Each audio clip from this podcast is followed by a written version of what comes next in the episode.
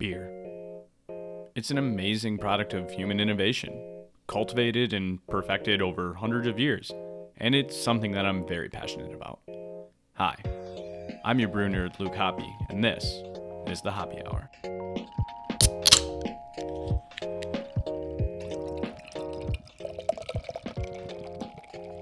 Full disclosure, while I'm recording this, I am sampling the brewing project's Guava Berry Pup Tart, a kettle sour with lactose, strawberry, guava, and marshmallow.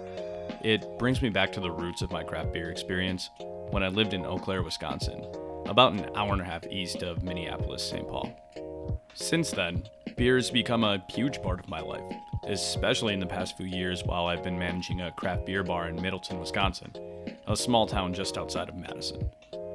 When I first started, I thought I knew quite a bit about craft beer, but I'd barely even scratched the surface.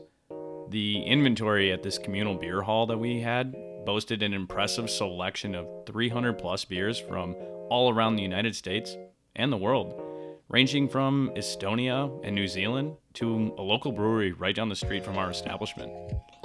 Beer has a way of bringing us all together, rallying communities to promote local entrepreneurs and create inviting spaces where we gather, create, and share memories.